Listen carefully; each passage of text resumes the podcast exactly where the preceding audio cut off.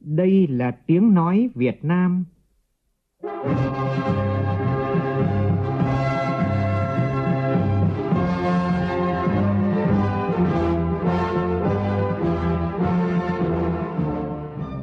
là tiếng nói Việt Nam, phát thanh từ Hà Nội, thủ đô nước Cộng hòa xã hội chủ nghĩa Việt Nam.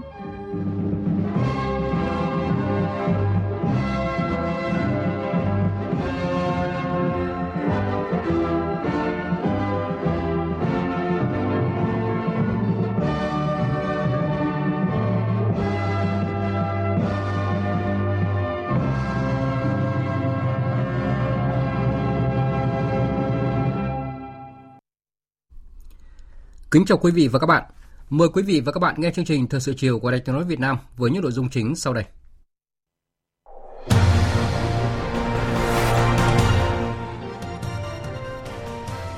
Kiểm tra công tác khắc phục mưa lũ tại các tỉnh miền Trung, Chủ tịch nước Nguyễn Xuân Phúc nhấn mạnh, phương châm bốn tại chỗ đã phát huy vai trò chủ động của các địa phương, góp phần cứu hộ cứu nạn, giúp cho người dân đảm bảo an toàn và giảm tối đa thiệt hại do mưa lũ.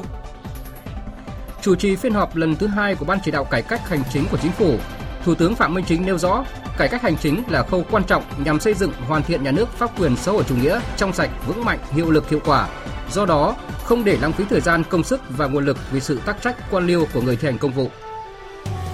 Ngày mai, Quốc hội khóa 15 khai mạc kỳ họp thứ tư là kỳ họp cuối năm nên Quốc hội sẽ thảo luận nhiều nội dung quan trọng, trong đó có công tác nhân sự. Phóng viên Đài Tiếng nói Việt Nam phỏng vấn ông Bùi Văn Cường, Tổng thư ký, chủ nhiệm Văn phòng Quốc hội về những nội dung đáng chú ý sẽ được thảo luận tại kỳ họp này. Trong phần tin quốc tế, Triều Tiên bắn hàng trăm loạt đạn pháo ra vùng biển của nước này, động thái được cho là nhằm đáp trả quân sự mạnh mẽ cuộc tập trận của Hàn Quốc. Tỷ lệ lạm phát tại Anh trong tháng 9 là 10,1%, mức cao nhất tại nước này trong 40 năm qua.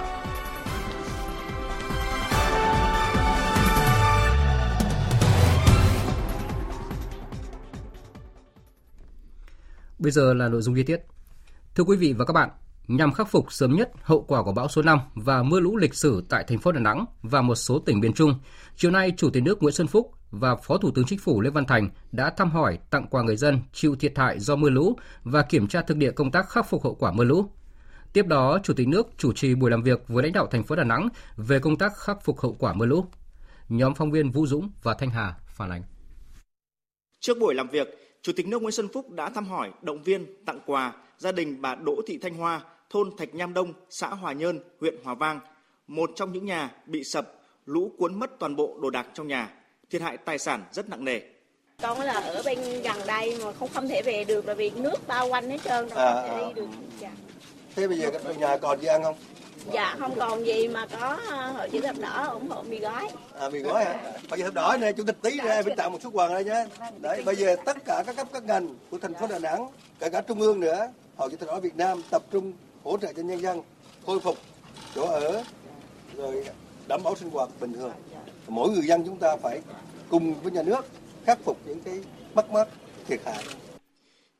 Tiếp đó, Chủ tịch nước Nguyễn Xuân Phúc và đoàn công tác đã kiểm tra thực địa công tác khắc phục thiệt hại các công trình hạ tầng tại điểm sạt lở cuối cùng đường Lê Văn Lương, Hoàng Sa, phường Thọ Quang, quận Sơn Trà. Đây là một trong 21 điểm sạt lở nặng nề của quận Sơn Trà. Ngay sau khi kiểm tra thực địa, Chủ tịch nước Nguyễn Xuân Phúc và đoàn công tác đã làm việc với lãnh đạo thành phố Đà Nẵng. Hiện nay, thành phố Đà Nẵng đang tập trung nguồn lực hỗ trợ người dân khắc phục thiệt hại, ổn định đời sống. Thành phố đề nghị Trung ương hỗ trợ các hộ gia đình thiệt hại nặng nề về người và tài sản, hỗ trợ sách giáo khoa và thiết bị học tập cho các trường học để đưa học sinh trở lại trường.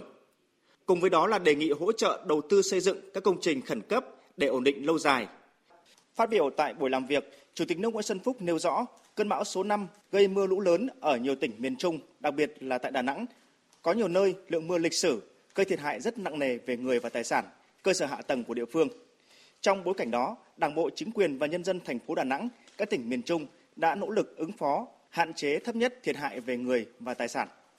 Tôi chuyển lời thăm hỏi ân cần của đồng chí Tổng Bí thư Nguyễn Phú Trọng, đồng chí Thủ tướng Phạm Minh Chính, đồng chí Chủ tịch Quốc hội Vương Đình Huệ, đồng chí Thường trực Ban Bí thư, đại biểu Quốc hội của Đà Nẵng. Lời thăm hỏi ăn cần đến đảng bộ, chính quyền và nhân dân các tỉnh miền Trung bao gồm Quảng Bình, Quảng Trị, Thừa Thiên Huế, thành phố Đà Nẵng, Quảng Nam, Quảng Ngãi và tỉnh Bình Định. Trung ương Đảng, nhà nước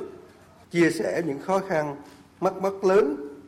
nhất là những người, những gia đình bị tử nạn. Đồng thời, Trung ương cũng biểu dương, đánh giá cao hệ thống chính trị dưới sự lãnh đạo của Đảng, của cấp quỹ, chính quyền và nhân dân, lực lượng vũ trang đã chủ động, nhanh chóng, kịp thời ứng phó mưa lũ. Với một trận lũ ngập lịch sử hàng trăm năm chưa có chúng ta đã hạn chế tối đa số người thiệt mạng. Đây là một cố gắng rất lớn tuy nhiên, chủ tịch nước nguyễn xuân phúc cho rằng đà nẵng vẫn bừa bộn sau lũ lụt, cuộc sống của người dân còn đang bị xáo trộn vấn đề rất quan trọng mà công chí nói hôm nay và đà nẵng đề nghị đó là nhanh chóng khắc phục những cơ sở hạ tầng thiết yếu,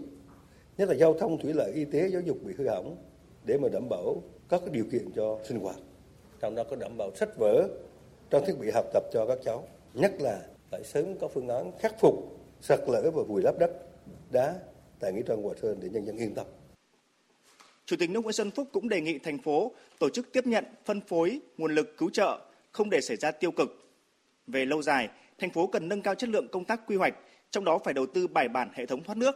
đặc biệt là cần kết hợp làm tốt công tác dự báo, thực hiện tốt hơn nữa công tác lãnh đạo, chỉ đạo, ứng phó với các tình huống khẩn cấp có thể xảy ra do đặc thù địa phương vùng ven biển tiềm ẩn nhiều thiên tai.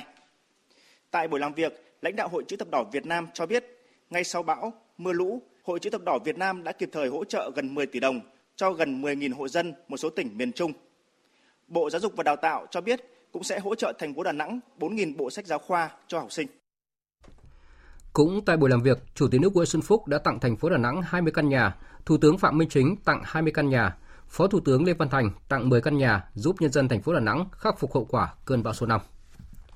Chuyển sang các nội dung quan trọng khác.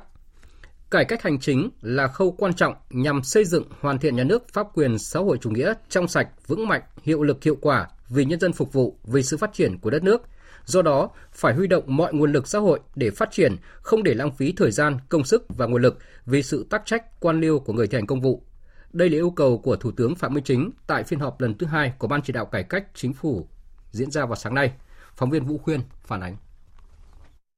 Theo báo cáo của Bộ Nội vụ và Văn phòng Chính phủ, trong 9 tháng qua, công tác cải cách tổ chức bộ máy hành chính nhà nước được thực hiện mạnh mẽ, quyết liệt, đã ban hành nghị định về tổ chức bộ máy của 11 bộ, cơ quan, qua đó giảm được 7 tổng cục, 10 cục, 60 vụ thuộc bộ và thuộc tổng cục và 9 đơn vị sự nghiệp công lập tiếp tục thực hiện tinh giản biên chế gắn với cơ cấu nâng cao chất lượng đội ngũ cán bộ công chức viên chức. Trình Bộ Chính trị đồng ý bổ sung gần 66.000 biên chế giáo viên cho giai đoạn 2022-2026 để tháo gỡ việc thiếu giáo viên, bảo đảm nguyên tắc có học sinh phải có giáo viên đứng lớp. Nhiều văn bản quan trọng được ban hành, nền tảng tích hợp chia sẻ dữ liệu quốc gia tiếp tục được hoàn thiện từng bước kết nối chia sẻ dữ liệu giữa các bộ ngành địa phương, các nền tảng hệ thống thông tin hiện đại hóa công tác chỉ đạo điều hành, phục vụ người dân doanh nghiệp tiếp tục được vận hành, phát triển. Phát biểu tại phiên họp, Thủ tướng Chính phủ Phạm Minh Chính nhấn mạnh, bên cạnh những kết quả đã đạt được, vẫn còn những tồn tại hạn chế cần sớm khắc phục để mau chóng khơi thông, huy động và sử dụng hiệu quả mọi nguồn lực cho phục hồi phát triển đất nước trong bối cảnh hiện nay. Thủ tướng đề nghị các thành viên ban chỉ đạo cần xác định rõ vai trò trách nhiệm của mình đối với công cuộc cải cách hành chính của đất nước, của bộ ngành mình từ đó, cần chủ động phối hợp chặt chẽ với các bộ ngành và Ủy ban Nhân dân các tỉnh, thành phố trực thuộc Trung ương trong quá trình triển khai thực hiện các nhiệm vụ được phân công. Đẩy mạnh cải cách hành chính trong các tháng cuối năm 2022 với cách làm mới, sáng tạo, thiết thực, hiệu quả theo phương châm hành động của chính phủ, đoàn kết kỳ cương, chủ động thích ứng, an toàn hiệu quả, phục hồi phát triển. Là cải cách hành chính là một khâu quan trọng đột phá phải được triển khai mạnh mẽ, đồng bộ ở tất cả các cấp, các ngành là đầu tư cho cải cách hành chính, nâng cao cái hiệu quả hành chính là đầu tư cho phát triển và lấy người dân doanh nghiệp làm trung tâm. Nhưng mà cái việc này thì nó khó khăn, nó phức tạp, nó nhạy cảm. Vì nó đụng đến tổ chức, đụng đến con người, nên rất khó. Nhưng mà khó mấy cũng phải làm. Vì đây là nó phục vụ cho cái đầu tư phát triển, đây là nó phục vụ cho người dân và doanh nghiệp. Và với một cái tinh thần là phải tập trung lãnh đạo, chỉ đạo, điều hành rồi tổ chức thực hiện với một quyết tâm cao, nỗ lực lớn hành động quyết liệt, có trọng tâm, trọng điểm. Và làm việc nào phải dứt việc đấy. Và xác định lộ trình nó phù hợp để chúng ta thực hiện rồi tháo gỡ vướng mắc vượt qua thách thức rồi huy động mọi nguồn lực cho xã hội để cho phát triển không để cái lãng phí về mặt thời gian, công sức vì cái thủ tục hành chính, vì cái sự quan liêu và tắc trách của người thực thi công vụ. Bên cạnh đó, Thủ tướng yêu cầu tập trung thực hiện các mục tiêu nội dung nhiệm vụ còn lại trong năm đã đề ra trong chương trình tổng thể cải cách hành chính nhà nước giai đoạn 2021-2030 và được giao tại kế hoạch hoạt động năm 2022 của Ban chỉ đạo. Thủ tướng chỉ rõ các nhiệm vụ cần hoàn thành ngay trong thực thi các phương án cắt giảm đơn giản hóa quy định liên quan đến hoạt động kinh doanh và phương án phân cấp trong giải quyết các thủ tục hành chính cập nhật đầy đủ chính xác công khai kịp thời và thực hiện tham vấn các quy định phương án cắt giảm, đơn giản hóa quy định liên quan đến hoạt động kinh doanh trên cổng tham vấn và tra cứu quy định kinh doanh. Trong tháng 12 năm 2022, phải hoàn thành việc chuẩn hóa kết quả giải quyết thủ tục hành chính trên cơ sở dữ liệu quốc gia về thủ tục hành chính, tổ chức kiện toàn bộ phận một cửa các cấp, triển khai bộ nhận diện thương hiệu, đẩy nhanh tiến độ số hóa hồ sơ, kết quả giải quyết thủ tục hành chính theo đúng quy định của chính phủ – phấn đấu trong tháng 11 năm 2022, chậm nhất trong quý 1 năm 2023 phải hoàn thành việc hợp nhất cổng dịch vụ công với hệ thống thông tin một cửa điện tử cấp bộ, cấp tỉnh thành hệ thống thông tin giải quyết thủ tục hành chính tập trung duy nhất của bộ tỉnh. Thiết lập nâng cấp hoàn thiện kho quản lý dữ liệu điện tử của tổ chức cá nhân trong hệ thống thông tin giải quyết thủ tục hành chính cấp bộ, cấp tỉnh hoàn thành kết nối tích hợp chia sẻ dữ liệu giải quyết các thủ tục hành chính, hoàn thành việc xây dựng quy trình nội bộ, quy trình điện tử trong giải quyết thủ tục hành chính. Thủ tướng yêu cầu trong tháng 10 năm 2022 hoàn thành việc sắp xếp tổ chức bộ máy bên trong các bộ, cơ quan ngang bộ, cơ quan thuộc chính phủ bảo đảm tinh gọn, hiệu lực, hiệu quả. Tiếp tục nghiên cứu thí điểm chuyển giao một số nhiệm vụ mà dịch vụ hành chính công nhà nước không nhất thiết phải thực hiện cho doanh nghiệp, các tổ chức xã hội đảm nhiệm, đẩy mạnh thực hiện các nhiệm vụ phân cấp, phân quyền. Trong khuôn khổ chuyến thăm chính thức Campuchia, hôm nay đồng chí Võ Văn Thưởng, Ủy viên Bộ Chính trị, Thường trực Ban Bí thư đã có cuộc gặp Đại tướng Hun Manet, Ủy viên Ban Thường vụ, Trưởng Ban Thanh niên Trung ương Đảng Nhân dân Campuchia, Phó Tổng Tư lệnh kiêm Tư lệnh Lục quân Quân đội Hoàng gia Campuchia. Đồng chí Võ Văn Thưởng bày tỏ vui mừng thăm chính thức Campuchia trong năm hữu nghị Việt Nam Campuchia và gặp lại Đại tướng Hun Manet chúc mừng những thành tựu Campuchia đã đạt được trong thời gian qua và tin tưởng Campuchia tiếp tục giành được nhiều thành tựu mới, to lớn hơn nữa trong công cuộc xây dựng và phát triển đất nước. Đại tướng Hun Manet đánh giá cao ý nghĩa và kết quả chuyến thăm của đồng chí Võ Văn Thưởng, góp phần làm sâu sắc hơn nữa mối quan hệ Việt Nam Campuchia. Nhấn mạnh, Đảng, Nhà nước, quân đội và nhân dân hai nước luôn kề vai sát cánh vượt qua nhiều khó khăn, giành thắng lợi trong sự nghiệp đấu tranh giải phóng dân tộc, đánh đổ chế độ diệt chủng Pol Pot cũng như trong công cuộc xây dựng và phát triển đất nước ngày nay. Cũng hôm nay, đồng chí Võ Văn Thưởng đã có buổi gặp gỡ và làm việc với cộng đồng bà con gốc Việt và doanh nghiệp Việt Nam tại Campuchia. Sau khi lắng nghe phát biểu của đại diện các doanh nghiệp, đồng chí Võ Văn Thưởng đánh giá cao những cố gắng và thành tích đã đạt được của các doanh nghiệp Việt Nam và doanh nghiệp Khmer gốc Việt tại Campuchia. Đồng chí Võ Văn Thưởng cho biết là các nhà lãnh đạo cấp cao của Việt Nam và Campuchia đều rất quan tâm thúc đẩy quan hệ hợp tác kinh tế, thương mại song phương, coi nhau là thị trường lớn, tiềm năng và cam kết sẽ cùng nhau hỗ trợ các doanh nghiệp tháo gỡ khó khăn. Hôm nay, đoàn kiểm tra số 548 của Bộ Chính trị do bà Trương Thị Mai, Ủy viên Bộ Chính trị, Bí thư Trung Đảng, trưởng ban tổ chức Trung ương làm trưởng đoàn, đã công bố dự thảo báo cáo kết quả kiểm tra việc thực hiện nghị quyết đại hội 13 của Đảng đối với Ban Thường vụ tỉnh ủy Cà Mau Tin của phóng viên Trần Hiếu. Phát biểu trong buổi làm việc, bà Trương Thị Mai, Ủy viên Bộ Chính trị, Bí thư Trung ương Đảng, trưởng ban tổ chức Trung ương, trưởng đoàn kiểm tra số 548 nêu rõ, nghị quyết đại hội 13 của Đảng có thắng lợi hay không, vấn đề mấu chốt là năng lực cụ thể hóa, hiện thực hóa nghị quyết của địa phương, cơ quan, đơn vị. Cà Mau rất đáng khích lệ về tỷ lệ giải ngân vốn đầu tư công lên đến 70%, nhất là trong bối cảnh nhiều khó khăn dịch bệnh COVID-19. Công tác xây dựng trình đốn Đảng và hệ thống chính trị của tỉnh đạt nhiều kết quả quan trọng, đặc biệt là niềm tin của người dân vào Đảng và hệ thống chính trị hết sức vững chắc. Tuy nhiên, tỉnh Cà Mau phải lưu ý các vấn đề còn tồn tại, có giải pháp khắc phục những hạn chế đã nêu trong dự thảo báo cáo, thực hiện 6 kiến nghị của đoàn kiểm tra, phải tập trung dồn sức thực hiện thắng lợi các nhiệm vụ, mục tiêu, nghị quyết đại hội 13 của Đảng, nghị quyết đại hội 16 của Đảng Bộ tỉnh, tiếp tục kiên trì và quyết liệt với mục tiêu phát triển Cà Mau nhanh, bền vững. Chiều nay tại Hà Nội, Học viện Chính trị Quốc gia Hồ Chí Minh tổ chức hội nghị toàn quốc triển khai thực hiện chỉ thị số 34 của Thủ tướng Chính phủ về tăng cường thực hiện đề án đưa nội dung quyền con người vào chương trình giáo dục trong hệ thống giáo dục quốc dân. Ủy viên Bộ Chính trị, Giám đốc Học viện Chính trị Quốc gia Hồ Chí Minh, Chủ tịch Hội đồng lý luận Trung ương Nguyễn Xuân Thắng chủ trì hội nghị. Phóng viên Lại Hoa đưa tin.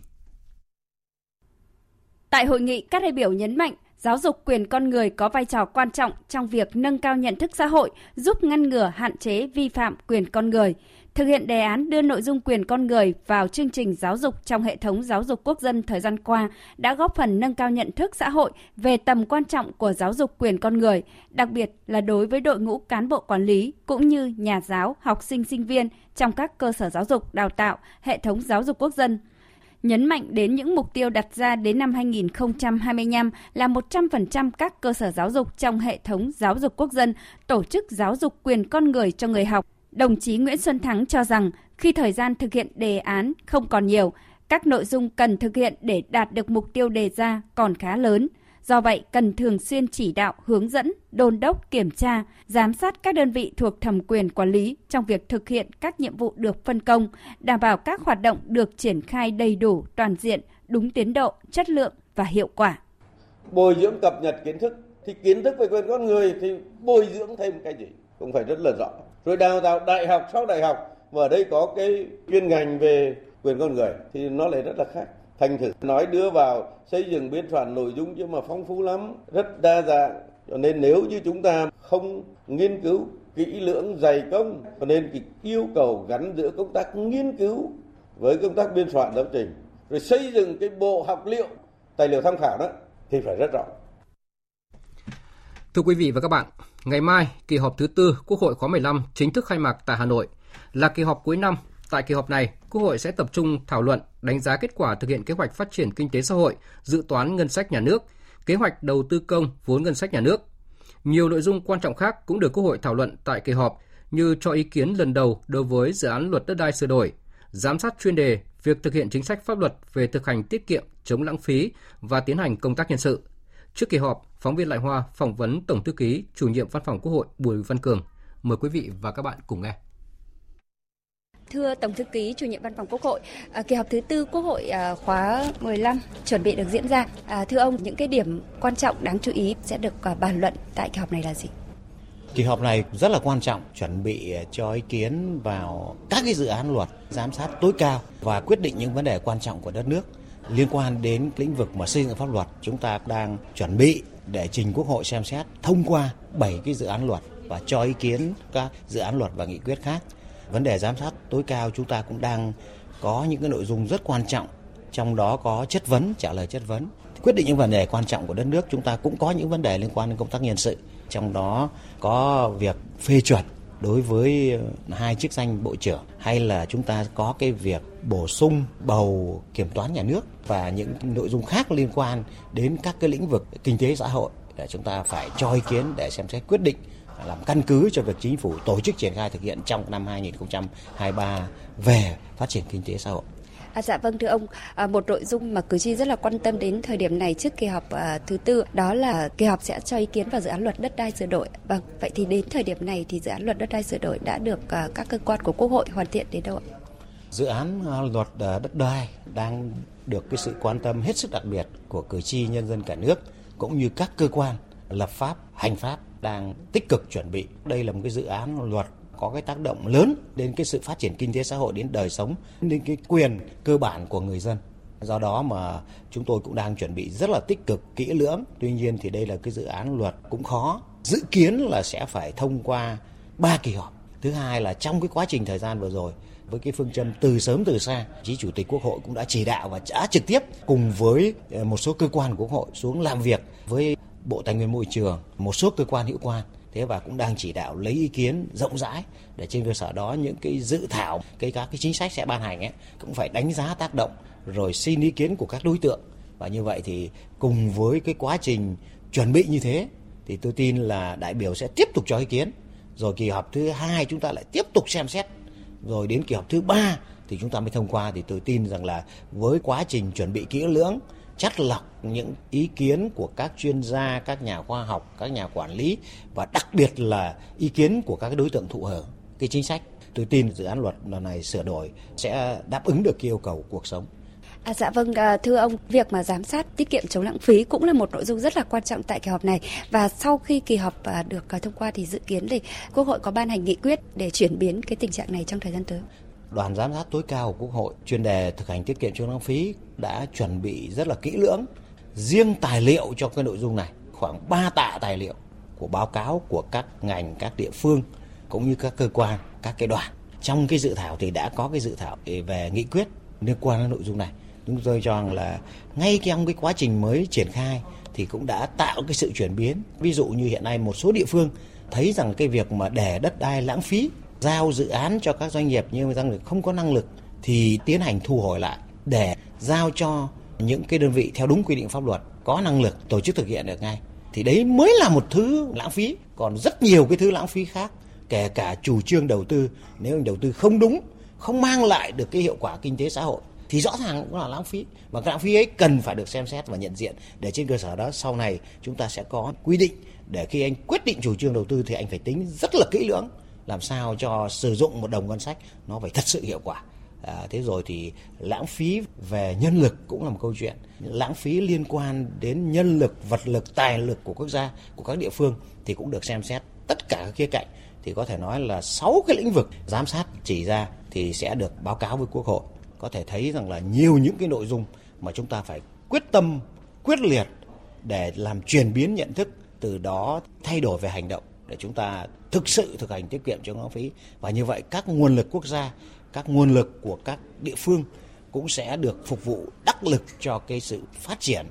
và chăm lo cho người dân để xây dựng đất nước chúng ta ngày càng à, vững mạnh hơn. À, vâng, xin trân trọng cảm ơn ông.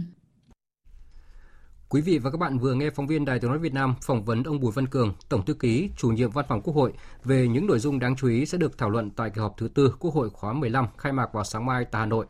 Lễ khai mạc kỳ họp thứ tư Quốc hội khóa 15 sẽ được Đài Tiếng nói Việt Nam tường thuật trực tiếp trên kênh Thời sự VV1 từ 8 giờ 55 phút sáng mai. Mời quý vị và các bạn quan tâm chú ý đón nghe. Thời sự VOV nhanh, tin cậy, hấp dẫn. Chương trình thời sự chiều nay tiếp tục với các nội dung đáng chú ý khác. Chủ tịch nước Nguyễn Xuân Phúc vừa có thư khen ông Lê Đình Duật ở tổ dân phố số 10, phường Thanh Xuân Trung, quận Thanh Xuân, thành phố Hà Nội về thành tích 23 năm tuyên truyền vận động hiến máu tình nguyện. Trong thư, Chủ tịch nước Nguyễn Xuân Phúc nhấn mạnh, những giọt máu hồng mà gia đình ông Duật và những người hiến máu tình nguyện trao tặng đã đem lại cho cuộc đời những mầm sống, thắp lên ngọn lửa của lòng nhân ái, yêu thương và trách nhiệm. Việc làm của ông tiêu biểu cho trăm nghìn việc làm tốt đẹp thầm lặng mà cao cả đang từng ngày từng giờ diễn ra trên đất nước ta, làm đẹp thêm truyền thống đoàn kết nhân ái của dân tộc, phát huy vai trò phẩm chất của bộ đội Cụ Hồ, người cựu chiến binh Việt Nam, người cao tuổi Việt Nam gương sáng trí bền. Chủ tịch nước chúc ông Lê Đình Duật và gia đình luôn mạnh khỏe, hạnh phúc, tiếp tục lan tỏa tấm lòng tình cảm, trách nhiệm và những điều tốt đẹp nhất. Thưa quý vị và các bạn, trước những thiệt hại của bão số 5 do lượng mưa lớn tại các tỉnh miền Trung trong những ngày gần đây, Thủ tướng Phạm Minh Chính đã gửi lời thăm hỏi và chia buồn sâu sắc tới các gia đình người bị nạn. Thủ tướng cũng chỉ đạo Phó Thủ tướng Lê Văn Thành, trưởng ban chỉ đạo quốc gia về phòng chống thiên tai, trực tiếp đến các địa phương để kiểm tra, chỉ đạo công tác khắc phục hậu quả, đồng thời chuyển lời thăm hỏi và chia sẻ của Thủ tướng đến các cấp ủy, chính quyền địa phương và các hộ dân bị ảnh hưởng thiệt hại do mưa lũ. Sáng nay, Phó Thủ tướng Lê Văn Thành cùng với đoàn công tác đã đến kiểm tra công tác khắc phục hậu quả mưa lũ tại tỉnh Thừa Thiên Huế. Phóng viên Lê Hiếu tại miền Trung đưa tin. Phó Thủ tướng Lê Văn Thành đã đi kiểm tra chỉ đạo công tác khắc phục hậu quả lũ lụt tại vùng rốn lũ huyện Quảng Điền. Đoàn đã đi kiểm tra tình hình thiệt hại tại thôn An Xuân, huyện Quảng Điền, tỉnh Thừa Thiên Huế. Thôn An Xuân có 50 hộ dân, 126 nhân khẩu. Đây là thôn tại định cư Thủy Điền bị cô lập trong nước gần một tuần qua. Hiện nay, nước vẫn chưa rút hết, sinh hoạt của bà con còn nhiều khó khăn. Trước diễn biến phức tạp của bão số 6, Phó Thủ tướng yêu cầu chính quyền địa phương tập trung thực hiện các biện pháp khắc phục mưa bão, đồng thời triển khai các phương án để bảo vệ người dân trước thiên tai, hạn chế thấp nhất thiệt hại về người và tài sản. Thì cũng mong là các bác thì à, các anh các chị cũng hết sức là phải giữ gìn trong cái lúc mà mưa gió lớn như thế này và lại chuẩn bị có thể có cái cơn bão số 6 ảnh hưởng đến mưa lớn thì phải tiếp tục chấp hành thật tốt cái quy định của chính quyền để bảo đảm cái an toàn cho tính mạng người trước hết rồi bảo đảm cái tài sản là bộ đội rồi các lực lượng biên phòng cũng đã vào hỗ trợ cho bà con nhân dân rất là tốt thì mong là các bác hết sức là chấp hành thật tốt các cái quy định để phòng chống thiên tai. Cũng trong sáng nay, Phó Thủ tướng Lê Văn Thành đã đi kiểm tra tình hình sạt lở bờ biển ở xã Phú Thuần, huyện Phú Vang, tỉnh Thừa Thiên Huế. Nơi đây từ sau bão số 4 đến nay, tình trạng sạt lở bờ biển xảy ra nghiêm trọng, biển ăn sâu vào đất liền từ hàng chục mét, ảnh hưởng đến đời sống của hàng ngàn hộ dân. Về diễn biến cơn bão số 6, do gặp không khí lạnh khá mạnh từ phía Bắc tràn xuống nên bão số 6 đang suy yếu. Đến chiều nay, cường độ của bão chỉ còn cấp 8, cấp 9, giật cấp 11. Tâm bão trên vùng biển phía Tây Bắc huyện đảo Hoàng Sa. Dự báo trong một ngày tới, bão số 6 đi theo hướng Tây và Tây Tây Bắc rồi suy yếu thành áp thấp nhiệt đới. Đến sáng mai, cường độ còn cấp 6, giật cấp 8. Tâm áp thấp nhiệt đới ở trên vùng biển Quảng Bình cho đến Thừa Thiên Huế.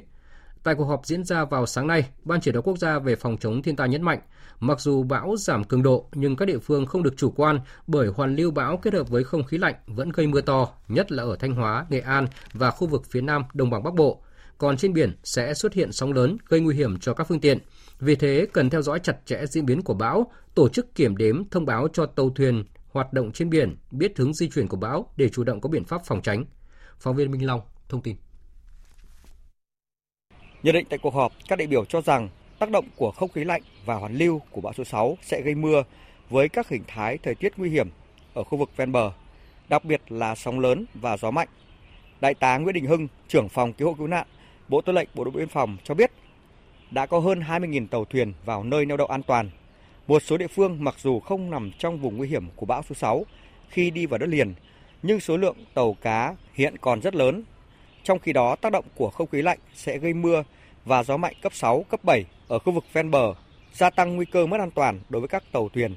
Vì vậy, cần chủ động thông báo và đảm bảo an toàn cho tàu thuyền tại nơi neo đậu.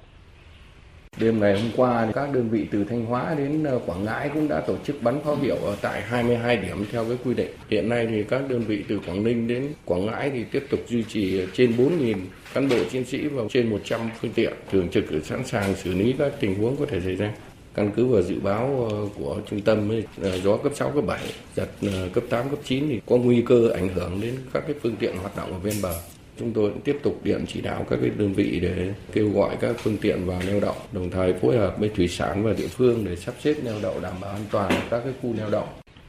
Theo ông Vũ Xuân Thành, Phó Tránh Văn phòng Ban Chỉ đạo Quốc gia về phòng chống thiên tai, bão số 6 mặc dù giảm cấp nhưng vẫn có thể gây ra rông lốc cục bộ. Các địa phương khu vực ảnh hưởng của bão cần lưu ý đảm bảo an toàn cho các hoạt động ven bờ khi bão đi vào đất liền. Bão thì nhỏ nhưng mà có thể có rông lốc cục bộ. Trong đó thì các địa phương thì đã tổ chức cấm biển. Bộ đội tư lệnh, bộ đội biên phòng thì cũng đã bắn pháo hiệu. Tuy nhiên thì vẫn còn cái tàu hoạt động ven bờ thì đề nghị bộ đội biên phòng các địa phương cũng như là tổng cục thủy sản cũng tiếp tục theo dõi đôn đốc để đảm bảo các cái tàu ven bờ để đảm bảo an toàn đặc biệt là đề phòng các cái rông lốc cục bộ có thể sẽ gây thiệt hại đề nghị tổng cục thủy sản cũng phối hợp với các địa phương cũng giả soát để đảm bảo là khi bão gần bờ thì có cái phương án đưa những người ở các cái tròi canh nuôi trồng thủy sản ở ven biển đi vào để tránh cái sự cố mà có thể gây thiệt hại với người. Tiếp theo là những thông tin mới nhất về cơn bão số 6 do Trung tâm Dự báo Khí tượng Thủy văn Quốc gia cung cấp.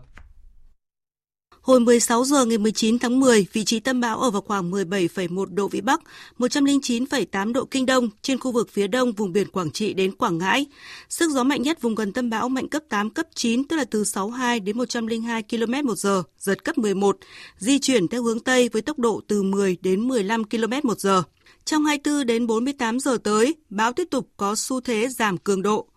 Đến 4 giờ ngày 20 tháng 10, vị trí tâm bão ở vào khoảng 17,5 độ Vĩ Bắc, 108,3 độ Kinh Đông trên vùng biển Quảng Bình, Thừa Thiên Huế. Sức gió mạnh nhất vùng gần tâm bão mạnh cấp 6, giật cấp 8, sau suy yếu thành áp thấp nhiệt đới, di chuyển theo hướng Tây với vận tốc từ 10 đến 15 km một giờ.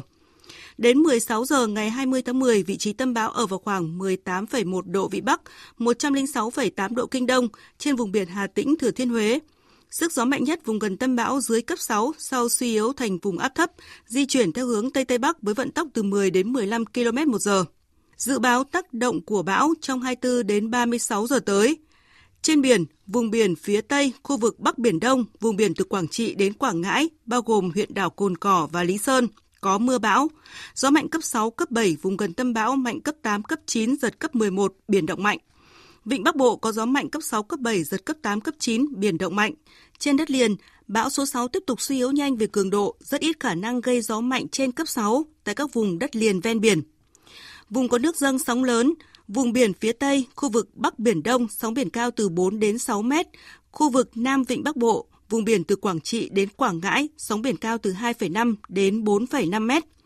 Vùng mưa lớn, từ chiều tối và đêm 19 tháng 10 đến ngày 20 tháng 10, phía Đông Bắc Bộ, khu vực từ Thanh Hóa, Quảng Bình có khả năng xuất hiện một đợt mưa vừa, mưa to với tổng lượng mưa phổ biến từ 20 đến 40 mm. Riêng khu vực phía Nam Đồng bằng, Thanh Hóa, Nghệ An từ 40 đến 70 mm, có nơi trên 100 mm. Chuyển sang các nội dung đáng chú ý khác, các bộ ngành địa phương, doanh nghiệp nhà nước phải tiếp tục quán triệt thực hiện nghiêm túc có kết quả nghị quyết của Đại hội Đảng lần thứ 13, các nghị quyết của Trung ương, Quốc hội, Chính phủ, Thủ tướng Chính phủ nhằm tạo sự nhất trí cao và có hành động quyết liệt cụ thể trong đổi mới và phát triển doanh nghiệp. Đây là yêu cầu của Phó Thủ tướng Lê Minh Khái, trưởng ban chỉ đạo đổi mới và phát triển doanh nghiệp tại hội nghị giao ban ban chỉ đạo giai đoạn 2016-2020 năm 2021 đến nay và nhiệm vụ giải pháp trong thời gian tới diễn ra vào sáng nay tại trụ sở chính phủ. Phóng viên Văn Hiếu đưa tin.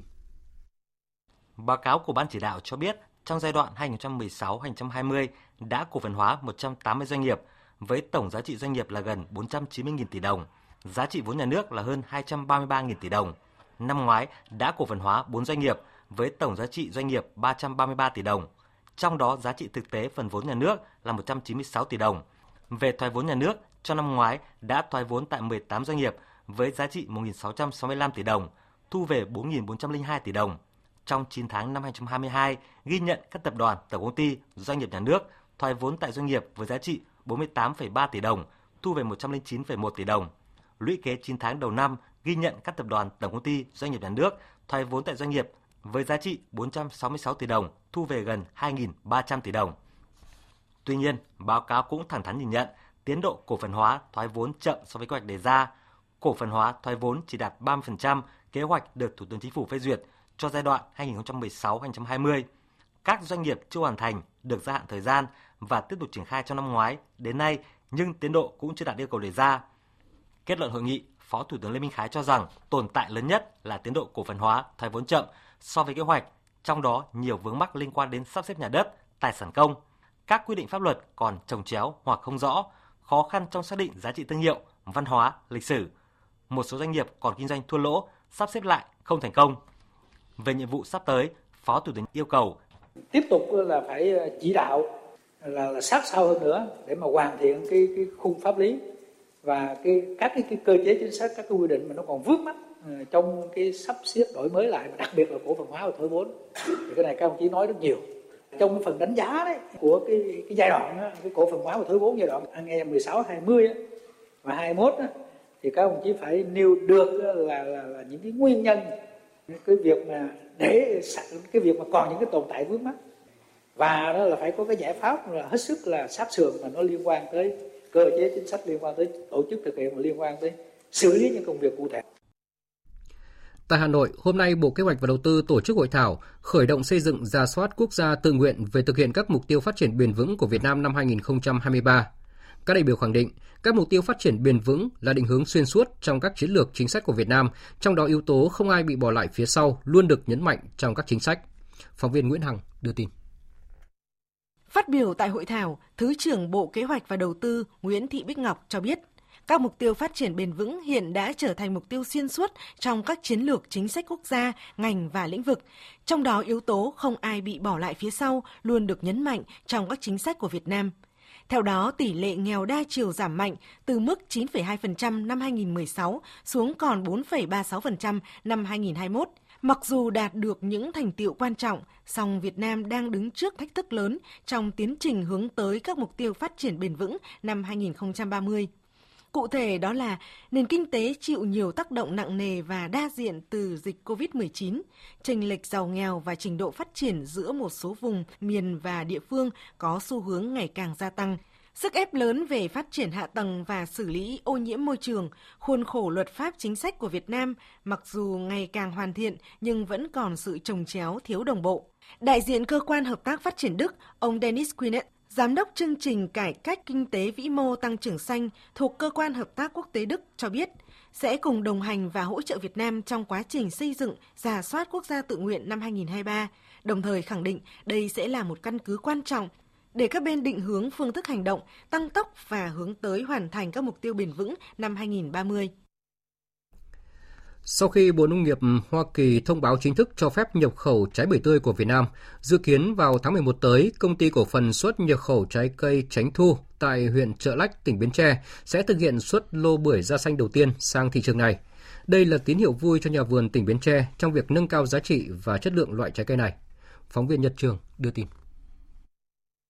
Toàn vùng đồng bằng sông Cửu Long có khoảng 32.000 hecta cây bưởi cho sản lượng khoảng 369.000 tấn. Trong đó tỉnh Bến Tre có gần 10.000 hecta trồng nhiều ở thành phố Bến Tre, huyện Châu Thành, huyện Dòng Trơm, Ba Tri. Toàn tỉnh đã xây dựng chuỗi liên kết sản xuất bưởi da xanh với 32 tổ hợp tác, chính hợp tác xã thu hút hơn 1.400 nhà vườn tham gia với tổng diện tích trên 540 hecta. Bước đầu đã hình thành 18 liên kết tiêu thụ của các tổ hợp tác, hợp tác xã. Để xuất khẩu sang thị trường Hoa Kỳ, Chi cục Bảo vệ thực vật tỉnh Bến Tre đã triển khai xây dựng mã số vùng trồng đối với cây bưởi da xanh cho doanh nghiệp, hợp tác xã, tổ hợp tác và nông dân. Nhà vườn tích cực áp dụng các biện pháp canh tác đạt tiêu chuẩn sạch, việc ghép, lô vào ghép, mô hình hữu cơ sẵn sàng cho việc xuất khẩu lô bưởi da xanh đầu tiên của Việt Nam sang Hoa Kỳ. Ông Phạm Nhân Đông, chủ vườn bưởi ghép tại huyện Châu Thành, tỉnh Bến Tre chia sẻ. Cái bưởi này, mô hình ghép này thì làm là trên 5 năm rồi. Thì mình phải làm theo tiêu chuẩn, ví dụ những thuốc đó, phải xịt đúng tiêu chuẩn nè. Chứ đừng có xịt những cái thuốc mà không đúng tiêu chuẩn. Rồi mình xịt nó phải đúng cái thời gian cách ly để cho người ta ăn. Chứ còn nếu mà trường hợp xịt cho người ta ăn, nó bệnh, nó quản là mình cũng đâu muốn cái chuyện đó.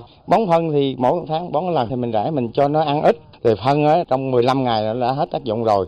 Bưởi phải từ giá 20 ngàn đổ lên thì người dân nông tạm sống được. Phòng chống tham nhũng tiêu cực lãng phí.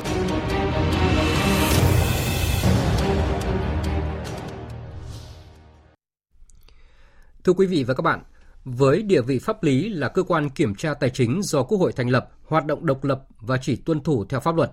Kiểm toán nhà nước là một trong những cơ quan trực tiếp có trách nhiệm phát hiện và phối hợp xử lý tham nhũng, chống thất thoát lãng phí trong quản lý sử dụng tài chính và tài sản công.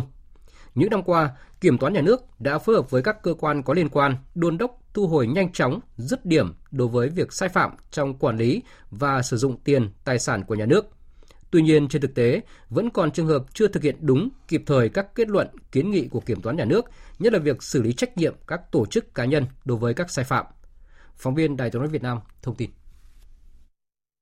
Trong giai đoạn 2016-2021, Kiểm toán nhà nước đã kiến nghị xử lý tài chính hơn 353.700 tỷ đồng, tăng 3,5 lần so với giai đoạn 2011-2015. Kết quả kiểm toán của Kiểm toán nhà nước đã được các đơn vị được kiểm toán, các đơn vị có liên quan phối hợp triển khai, theo dõi và thực hiện kịp thời. Với phương châm thông qua kết quả kiểm toán và tăng cường kiểm tra, việc thực hiện các kiến nghị kiểm toán, Kiểm toán nhà nước đã phối hợp với các cơ quan có liên quan, đôn đốc thu hồi nhanh chóng dứt điểm đối với việc sai phạm trong quản lý và sử dụng tiền, tài sản của nhà nước – Phó giáo sư tiến sĩ Đặng Văn Thanh, Chủ tịch Hiệp hội Kế toán và Kiểm toán Việt Nam cho rằng, để góp phần phòng chống tham nhũng có hiệu quả, các chủ trương chính sách pháp luật trong lĩnh vực kinh tế phải tiên lượng được mọi tình huống và việc nâng cao hiệu quả hiệu lực phòng chống tham nhũng của Kiểm toán nhà nước là cần thiết và cấp bách. Vai trò của kiểm toán nước nên tập trung vào vấn đề là phòng và ngăn ngừa hạn chế tham nhũng thông qua cái hoạt động kiểm toán của mình mà từ những cái khâu chính sách bởi vì tham nhũng lớn nhất là tham nhũng từ chính sách cho làm sao ngay trong chính sách đã hạn chế ngăn ngừa những cái hành vi mà có thể dẫn đến xâm phạm lợi ích của nhà nước của nhân dân Nhìn vào thực tế, sự phối hợp giữa kiểm toán nhà nước với các cơ quan nhà nước, nhất là các cơ quan tố tụng trong việc xử lý các vụ việc có dấu hiệu tội phạm, tham nhũng được phát hiện thông qua hoạt động kiểm toán trong thời gian qua vẫn chưa được thực hiện thường xuyên. Giáo sư tiến sĩ Đoàn Xuân Tiên, nguyên Phó Tổng Kiểm toán Nhà nước cho rằng để nâng cao hiệu quả hiệu lực phòng chống tham nhũng, Kiểm toán Nhà nước phải hoàn thiện hệ thống pháp luật, đảm bảo sự phân định, phân công rõ ràng chức năng, nhiệm vụ, đồng thời nâng cao trách nhiệm trong việc kiểm soát, phân bổ, quản lý, sử dụng nguồn lực công.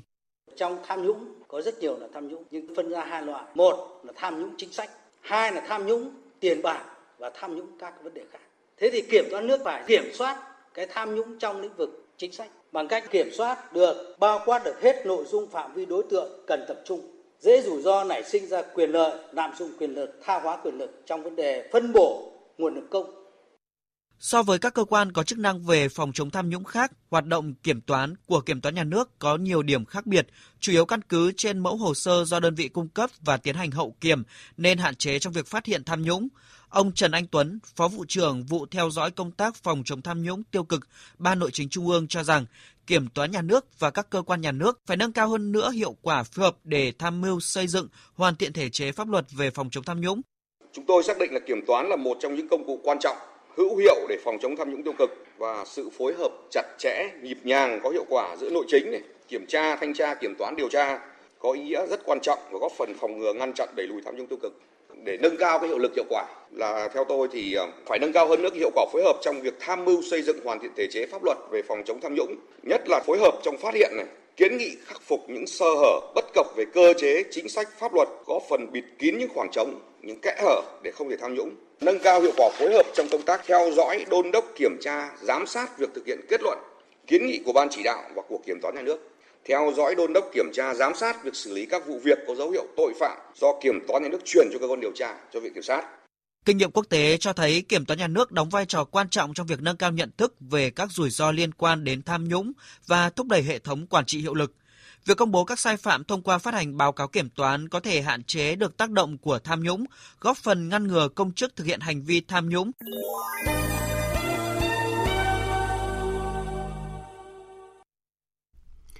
Thưa quý vị và các bạn, sự kiện thu hút sự quan tâm của dư luận quốc tế trong 24 giờ qua là việc Triều Tiên tối qua đã bắn 250 quả đạn pháo ra vùng biển phía đông và phía tây của nước này, kèm theo thông điệp cảnh báo mạnh mẽ về đợt tập trận quân sự chung của Mỹ và Hàn Quốc. Với những màn phô diễn sức mạnh quân sự chưa có hồi kết, các bên đang khiến cho tình hình bán đảo Triều Tiên liên tục dậy sóng. Tổng hợp của biên tập viên Đình Nam. Hội đồng tham mưu trưởng Liên quân Hàn Quốc cho biết, vào lúc 22 giờ tối qua 18 tháng 10 theo giờ địa phương, Triều Tiên đã bắn khoảng 100 quả đạn pháo vào biển Hoàng Hải phía Tây. Sau đó một giờ, khoảng 150 quả đạn pháo lại được Triều Tiên phóng ra biển Nhật Bản phía Đông.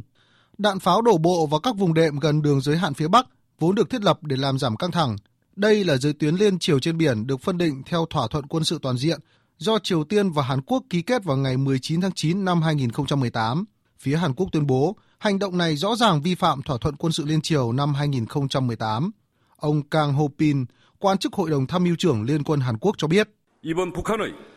Việc Triều Tiên nã pháo và phóng tên lửa vào vùng đệm ở Biển Đông và Tây là hành động khiêu khích nghiêm trọng, phá hoại hòa bình và ổn định trên bán đảo Triều Tiên cũng như cộng đồng quốc tế. Nó vi phạm rõ ràng thỏa thuận quân sự ngày 19 tháng 9 và các nghị quyết của Hội đồng Bảo an Liên Quốc. Động thái quân sự mới nhất của Triều Tiên diễn ra sau khi quân đội Hàn Quốc bắt đầu cuộc tập trận phòng thủ thường niên Hoguk hôm 17 tháng 10 với mục tiêu tăng cường khả năng ứng phó với các mối đe dọa từ vũ khí hạt nhân và tên lửa của Triều Tiên. Bộ Tổng tham mưu quân đội nhân dân Triều Tiên sáng nay tuyên bố vụ phóng đạn pháo là lời cảnh báo nghiêm túc tới các cuộc tập trận mà Hàn Quốc đang tiến hành. Bộ này kêu gọi Hàn Quốc dừng ngay lập tức các hành động khiêu khích liều lĩnh và kích động, làm gia tăng căng thẳng quân sự trên bán đảo. Tuy nhiên, Bộ Quốc phòng Mỹ và đại diện ngoại giao Mỹ tại Hàn Quốc hôm qua đều khẳng định Mỹ có cam kết sắt đá trong việc mở rộng khả năng răn đe cùng Hàn Quốc trước các mối đe dọa đang ngày một gia tăng từ Triều Tiên. Văn phòng Thủ tướng Australia hôm nay cho biết, Thủ tướng Nhật Bản Fumio Kishida sẽ thăm Australia vào thứ Bảy tuần này. Phóng viên Việt Nga thường trú tại Australia thông tin. Thông báo của Văn phòng Thủ tướng Australia Anthony Albanese cho biết, chuyến thăm của Thủ tướng Nhật Bản Kishida là cơ hội để làm sâu sắc hơn quan hệ giữa hai nước trong các vấn đề song phương và khu vực, đặc biệt trong lĩnh vực an ninh quốc phòng, sau khi hai nước ký thỏa thuận tiếp cận đối ứng vào hồi đầu năm nay. Trong cuộc gặp sắp tới, Thủ tướng Nhật Bản Fumio Kishida và Thủ tướng Australia Anthony Albanese cũng sẽ thảo luận về việc đẩy mạnh hoạt động đầu tư, thương mại cũng như hợp tác trong lĩnh vực năng lượng. Trong đó, chuyển đổi năng lượng, phát triển nền kinh tế phát thải thấp cũng là những trọng tâm mà hai nước sẽ đẩy mạnh trong thời gian tới. Cuộc gặp giữa Thủ tướng Nhật Bản Fumio Kishida với Thủ tướng Australia Anthony Albanese vào ngày 22 tháng 10 tới là cuộc gặp thứ ba giữa hai nhà lãnh đạo kể từ khi Australia có chính phủ mới vào cuối tháng 5 vừa qua.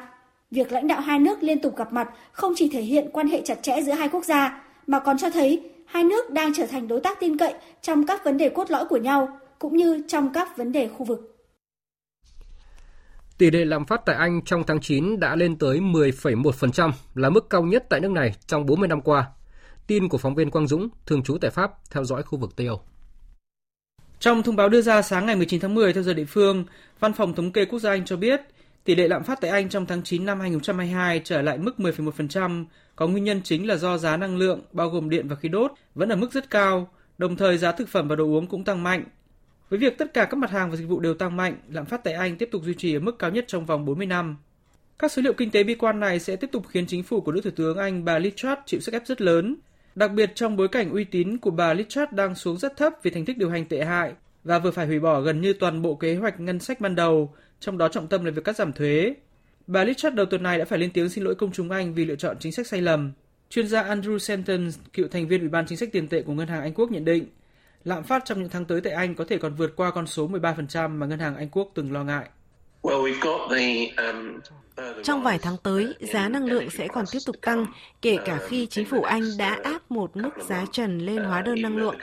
Đầu năm nay, Ngân hàng Anh Quốc đã nhận định rằng lạm phát có thể lên tới 13% vào cuối năm nay, nhưng tôi nghĩ tỷ lệ lạm phát sẽ còn cao hơn thế và sẽ chỉ hạ xuống đáng kể khi bước vào năm 2023. Đồng đô la Mỹ đang ở mức cao nhất kể từ năm 2000, tăng 22% so với đồng yên Nhật, tăng 13% so với đồng euro và tăng 6% so với các đồng tiền của thị trường mới nổi kể từ đầu năm nay. Đồng đô la mạnh lên đã gây khó khăn cho các nền kinh tế toàn cầu trong việc kiềm chế lạm phát, đặc biệt là ở các nền kinh tế thu nhập thấp và mới nổi vốn có nguy cơ cao khủng hoảng nợ. Sự tăng giá mạnh của đồng đô la cũng làm tăng nguy cơ xảy ra suy thoái kinh tế toàn cầu và bất ổn xã hội. Tổng hợp của biên tập viên Trần Nga. Theo các nhà phân tích, đồng đô la tăng giá hiện có lợi cho Mỹ, nhưng gây khó khăn cho phần còn lại của thế giới. Hàng hóa nhập khẩu và các quốc gia đắt hơn làm tăng thêm áp lực lạm phát hiện có, gây khó khăn cho các công ty và chính phủ vay bằng đồng đô la. Các ngân hàng trung ương phải tăng lãi suất để cố gắng nâng đỡ đồng tiền của họ và giữ cho tiền không chảy ra khỏi biên giới. Nhưng lãi suất cao hơn sẽ làm suy yếu tăng trưởng kinh tế và làm gia tăng tỷ lệ thất nghiệp. Theo các chuyên gia, nguyên nhân khiến đồng đô la tăng giá không phải là điều khó hiểu. Để chống lại lạm phát tăng cao trong nước, Cục Dự trữ Liên bang Mỹ từ đầu năm đã nâng lãi suất ngắn hạn 5 lần, dẫn đến lãi suất cao hơn với nhiều loại trái phiếu chính phủ và công ty Mỹ, hấp dẫn các nhà đầu tư và thúc đẩy đồng bạc xanh tăng giá. Theo chuyên gia Robert Shane của công ty quản lý đầu tư Blank Shane Wealth Management, trụ sở tại Mỹ thì Cục Dự trữ Liên bang Mỹ cần có trách nhiệm khi dùng đòn bẩy tăng lãi suất bởi giải pháp này như con dao hai lưỡi tuy giúp giảm lạm phát ở Mỹ nhưng sẽ làm tăng quy mô thanh toán nợ và làm tăng nguy cơ suy thoái sâu ở các quốc gia khác. Uh, Cục Dự trữ Liên bang Mỹ sẽ vẫn duy trì lãi suất cao hơn trong thời gian dài. Cục Dự trữ Liên bang sẽ tiếp tục con đường đó. Họ đang cố gắng tập trung vào Mỹ bằng cách tăng lãi suất và thậm chí còn không biết sẽ đi đến đâu. Chúng ta không thể chỉ nghĩ lấy Mỹ làm trung tâm. Việc tăng lãi suất và đồng đô la tăng giá đang gây ra những hệ quả trên toàn thế giới.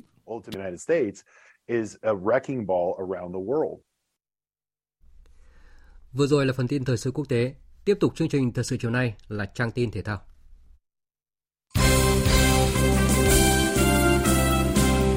Thưa quý vị và các bạn, tối nay vòng 20 V-League 2022 diễn ra hai trận đấu còn lại. Vào lúc 18 giờ, Hải Phòng tiếp BKMX Bình Dương trên sân Lạch Tray. Trong khi đó, trên sân thống nhất vào lúc 19 giờ 15 phút, câu lạc bộ Thành phố Hồ Chí Minh phải chạm trán với Hà Nội FC, đội đang dẫn đầu bảng xếp hạng và có phong độ rất cao trong thời gian qua. Đây rõ ràng là thử thách rất lớn đối với đoàn quân của huấn luyện viên Vũ Tiến Thành. Tôi nói với cầu thủ là chúng ta có 8 ngọn núi thì chúng ta đã leo được hai ngọn rồi. Và cái ngọn núi này là ngọn núi cao. Chúng tôi khó khăn là chúng tôi mất thủ lĩnh Hoàng Thịnh chúng tôi mất uh, trung vệ uh, Brandon thì hai cái vị trí rất là tốt à, thì tôi nghĩ rằng là tôi triết lý chơi bóng của tôi là triết lý dựa trên một cái tập thể và tôi cũng đã chứng minh điều đó rằng là nếu mà tổ chức tập luyện tốt đã có triết lý đã chặt chẽ thì sẽ có kết quả tốt trước Hà Nội Ngoài việc bất lợi về mặt nhân sự, câu lạc bộ Thành phố Hồ Chí Minh cũng có thành tích đối đầu không tốt với đại diện thủ đô. Trong 10 lần so tài gần nhất trên mọi đấu trường, câu lạc bộ Thành phố Hồ Chí Minh chưa biết mùi chiến thắng trước Hà Nội FC, ngay cả ở thời điểm họ có đội hình mạnh nhất và nhiều ngôi sao nhất. Dẫu vậy, huấn luyện viên Vũ Tiến Thành vẫn có niềm tin các cầu thủ sẽ giành điểm trước đội bóng 5 lần vô địch V-League. Tôi nghĩ là Hà Nội là cái đội bóng mà bất cứ một đội bóng nào gặp thì cũng rất là khó khăn bởi vì họ rất là hoàn chỉnh. Hà Nội gần như là họ, trước đây thì họ chơi tấn công hay mà bây giờ là họ lại chơi phòng ngự rất giỏi nữa. Chúng tôi đánh giá rất là cao Hà Nội. Nhưng mà đá sân nhà và trong 90 phút thì chúng tôi nghĩ rằng là chúng tôi có cái khắc chế Hà Nội và chúng tôi cũng cần điểm. Mục tiêu cụ thể chúng tôi là phải có điểm trận đấu này. Và tôi vẫn tin là cầu thủ thành phố Hồ Chí Minh sẽ làm được một điều gì đó trong cái trận đấu với Hà Nội là cầu thủ hiếm hoi thi đấu cho 4 cấp độ đội tuyển quốc gia trong vòng một năm. Nhưng phải đến ngày hôm qua, tiền vệ trẻ Khuất Văn Khang mới được ra sân lần đầu tiên ở V-League trong màu áo câu lạc bộ Viettel. Dù chỉ xuất hiện ít phút trong trận đấu với Hoàng Anh Gia Lai, tuy nhiên đây là màn trình làng mà Khuất Văn Khang và người hâm mộ đã chờ đợi rất lâu. Thật ra thì đối với mấy cầu thủ nào cũng vậy thôi, nếu mà không thi đấu thì cũng rất là nản bởi nếu mà không được ra sân. Nhưng mà với em thì em sẽ luôn nghĩ suy nghĩ em là sẽ luôn cố gắng là sẽ có cơ hội cho mình. Hôm nay em cảm thấy cũng khá là tuyệt vời bởi vì là em đã chờ rất là lâu rồi để mà có cơ hội để mà ra sân thi đấu và cống hiến đội bóng mà mình yêu thích à, cũng như là đội bóng nuôi nấng mình từ nhỏ thì em cảm thấy rất là vui và hạnh phúc. Trong giai đoạn lượt về mùa giải 2022, câu lạc bộ Viettel đã quyết định đôn tiền vệ tấn công Khuất Văn Khang lên đội 1 sau khi chứng kiến những màn trình diễn thăng hoa của cầu thủ này ở cả đội U19 và U23 Việt Nam. Tuy nhiên, với tuổi đời còn khá trẻ, không dễ để gương mặt sinh năm 2003 này có thể cạnh tranh một suất thi đấu ở đội bóng áo lính. Việc được huấn luyện viên Bejiwon trao cơ hội ở vòng 20 này là động lực rất lớn để Văn Khang tự tin, cố gắng nâng cao trình độ chơi bóng của mình, qua đó có thể phục vụ cho câu lạc bộ Viettel và xa hơn là cống hiến cho các đội tuyển quốc gia Việt Nam. Vào ngày 20 tháng 11 tới trên sân vận động Bình Dương diễn ra trận đấu giao hữu giữa BKMX Bình Dương và câu lạc bộ Kawasaki Frontale, đương kim vô địch J-League One. Sự kiện này được xem là hoạt động đầu tiên trong chuỗi các sự kiện kỷ niệm 50 năm thiết lập quan hệ ngoại giao Việt Nam-Nhật Bản – Ông Yoshida Akihiro, Phó Chủ tịch câu lạc bộ Kawasaki Frontale cho biết dù còn vướng hai trận đấu cuối cùng tại J-League, nhưng Kawasaki Frontale vẫn lựa chọn người tốt nhất có thể để mang đến Việt Nam. Trong khi đó, câu lạc bộ Bình Dương cũng sẽ phải tính toán lực lượng cho trận đấu giao hữu này bởi ngày 19 tháng 11 là vòng đấu cuối của V-League 2022. Sau hơn 3 tháng tạm nghỉ để nhường sân chơi cho đội tuyển Futsal Việt Nam tham dự vòng chung kết Futsal châu Á 2022, Ngày mai, cuộc đua tại giải Futsal HD Bank vô địch quốc gia sẽ trở lại với loạt trận đấu đầu tiên của giai đoạn lượt về. 36 trận đấu còn lại của mùa giải hứa hẹn sẽ tiếp tục tạo ra những diễn biến hấp dẫn và kịch tính. Sahako đang có lợi thế khi cán đích lượt đi ở ngôi đầu bảng, hơn hai đội xếp sau là Thái Sơn Nam và Thái Sơn Bắc 5 điểm. Tuy vậy, bản lĩnh của đội xứng đáng đăng quang sẽ chỉ được thể hiện trong trận đua nước rút sắp tới, đặc biệt là những màn đối đầu trực tiếp giữa nhóm các ứng cử viên cạnh tranh ngôi vô địch. Huấn luyện viên Phạm Minh Giang của câu lạc bộ Thái Sơn Nam chia sẻ. Với cái khoảng cách 5 điểm thực sự rất là khó khăn đối với đội Thái Sơn Nam nhưng mà Giang à, tin rằng với cái sự chuẩn bị cũng như là với cái nòng cốt là các thành phần thành viên của đội tuyển thì Giang nghĩ mình có thể lật ngược thế cờ cũng như là mình sẽ giành được cái à, thứ hạng tốt nhất ở giải đấu này. Lượt về giải Futsal HD Bank vô địch quốc gia 2022 diễn ra từ ngày 20 tháng 10 đến ngày 10 tháng 11 tại nhà thi đấu Đa Năng, thành phố Cần Thơ. Toàn bộ các trận đấu của giải được phát sóng trực tiếp trên kênh VTC8 và trên hệ thống nội dung số VOV Live. Ban tổ chức cũng sẽ miễn phí vé vào cửa nhằm phục vụ khán giả đến sân thưởng thức màn so tài của các đội bóng. Ngày mai, huấn luyện viên Mai Đức Trung lên đường sang New Zealand tham dự lễ bốc thăm vòng chung kết FIFA World Cup nữ 2023. 32 đội lọt vào vòng chung kết được chia thành 4 nhóm hạt giống, mỗi nhóm 8 đội. Đội tuyển nữ Việt Nam được xếp vào nhóm 3 với các đội tuyển Đan Mạch, Thụy Sĩ, Ireland, Colombia, Argentina, Costa Rica và Jamaica. Để có sự chuẩn bị tốt nhất cho hành trình của đội tuyển nữ Việt Nam tại đấu trường danh giá nhất thế giới, sau khi kết thúc lễ bốc thăm, huấn luyện viên Mai Đức Trung và đoàn công tác Liên đoàn bóng đá Việt Nam sẽ có chuyến khảo sát tại Australia, New Zealand để tìm hiểu và lựa chọn các địa điểm ăn, ở, tập luyện thích hợp cho đội. Dự báo thời tiết Mời quý vị và các bạn nghe dự báo thời tiết đêm nay và ngày mai. Phía Tây Bắc Bộ có mưa rào và rông vài nơi, gió nhẹ, đêm và sáng sớm trời rét, nhiệt độ từ 13 đến 28 độ, có nơi dưới 12 độ. Phía Đông Bắc Bộ có mưa, mưa vừa, có nơi mưa to và rải rác có rông. Riêng Nam Đồng Bằng có mưa vừa, mưa to, cục bộ có mưa rất to. Gió Đông Bắc cấp 2, cấp 3, vùng ven biển cấp 3, cấp 4, trời rét. Nhiệt độ từ 12 đến 23 độ, vùng núi cao có nơi dưới 12 độ. Khu vực từ Thanh Hóa đến Thừa Thiên Huế có mưa rào và rải rác có rông, riêng phía Bắc có mưa, mưa vừa, có nơi mưa to. Gió Bắc đến Tây Bắc cấp 3, đêm và sáng sớm trời lạnh, riêng phía Bắc trời rét, nhiệt độ từ 17 đến 27 độ. Khu vực từ Đà Nẵng đến Bình Thuận đêm có mưa rào và rông vài nơi, riêng phía Nam chiều tối mai có mưa rào và rông rải rác, gió Đông Bắc đến Bắc cấp 2, cấp 3, nhiệt độ từ 21 đến 30 độ. Khu vực Tây Nguyên và Nam Bộ ngày nắng, đêm có mưa rào và rông vài nơi. Riêng phía Nam, chiều tối có mưa rào và rông rải rác, gió nhẹ, nhiệt độ từ 17 đến 32 độ. Khu vực Hà Nội có mưa vừa, mưa to và rông, gió Bắc cấp 2, cấp 3, trời rét, nhiệt độ từ 16 đến 23 độ. Dự báo thời tiết biển, vùng biển Bắc và Nam Vịnh Bắc Bộ có mưa rào và rải rác có rông. Tầm nhìn xa từ 4 đến 10 km, gió Đông Bắc đến Bắc mạnh cấp 6, cấp 7, giật cấp 8, cấp 9, biển động mạnh. Vùng biển từ Quảng Trị đến Quảng Ngãi có mưa rào và rải rác có rông ở phía Bắc. Tầm nhìn xa từ 4 đến 10 km, gió Bắc đến Tây Bắc mạnh cấp 6, cấp 7, giật cấp 8, cấp 9, biển động mạnh. Vùng biển từ Bình Định đến Ninh Thuận có mưa rào và rông vài nơi, tầm nhìn xa trên 10 km, gió Bắc đến Tây Bắc cấp 4, cấp 5. Phía Bắc có lúc cấp 6, giật cấp 7, biển động. Vùng biển từ Bình Thuận đến Cà Mau, vùng biển từ Cà Mau đến Kiên Giang, khu vực Nam Biển Đông, khu vực quần đảo Trường Sa thuộc tỉnh Khánh Hòa, khu vực Vịnh Thái Lan. Đêm có mưa rào rải rác và có nơi có rông. Tầm nhìn xa trên 10 km, giảm xuống từ 4 đến 10 km trong mưa, gió nhẹ. Khu vực Bắc Biển Đông có mưa rào rải rác và có nơi có rông, tầm nhìn xa trên 10 km giảm xuống từ 4 đến 10 km trong mưa. Gió Đông Bắc mạnh cấp 6, cấp 7, giật cấp 9, biển động mạnh. Khu vực giữa Biển Đông có mưa rào và rông vài nơi, tầm nhìn xa trên 10 km, gió đông đến đông bắc cấp 3, cấp 4. Khu vực quần đảo Hoàng Sa thuộc thành phố Đà Nẵng có mưa rào rải rác và có nơi có rông. Riêng phía Tây đêm có mưa bão. Tầm nhìn xa từ 4 đến 10 km giảm xuống từ 2 đến 4 km trong mưa bão. Gió đông bắc mạnh cấp 6 cấp 7 giật cấp 9, riêng phía tây đêm gió mạnh cấp 7 cấp 8. Vùng gần tâm bão mạnh cấp 8 cấp 9 giật cấp 11, biển động rất mạnh. Thông tin dự báo thời tiết vừa rồi đã kết thúc chương trình thời sự chiều nay của Đài Tiếng nói Việt Nam.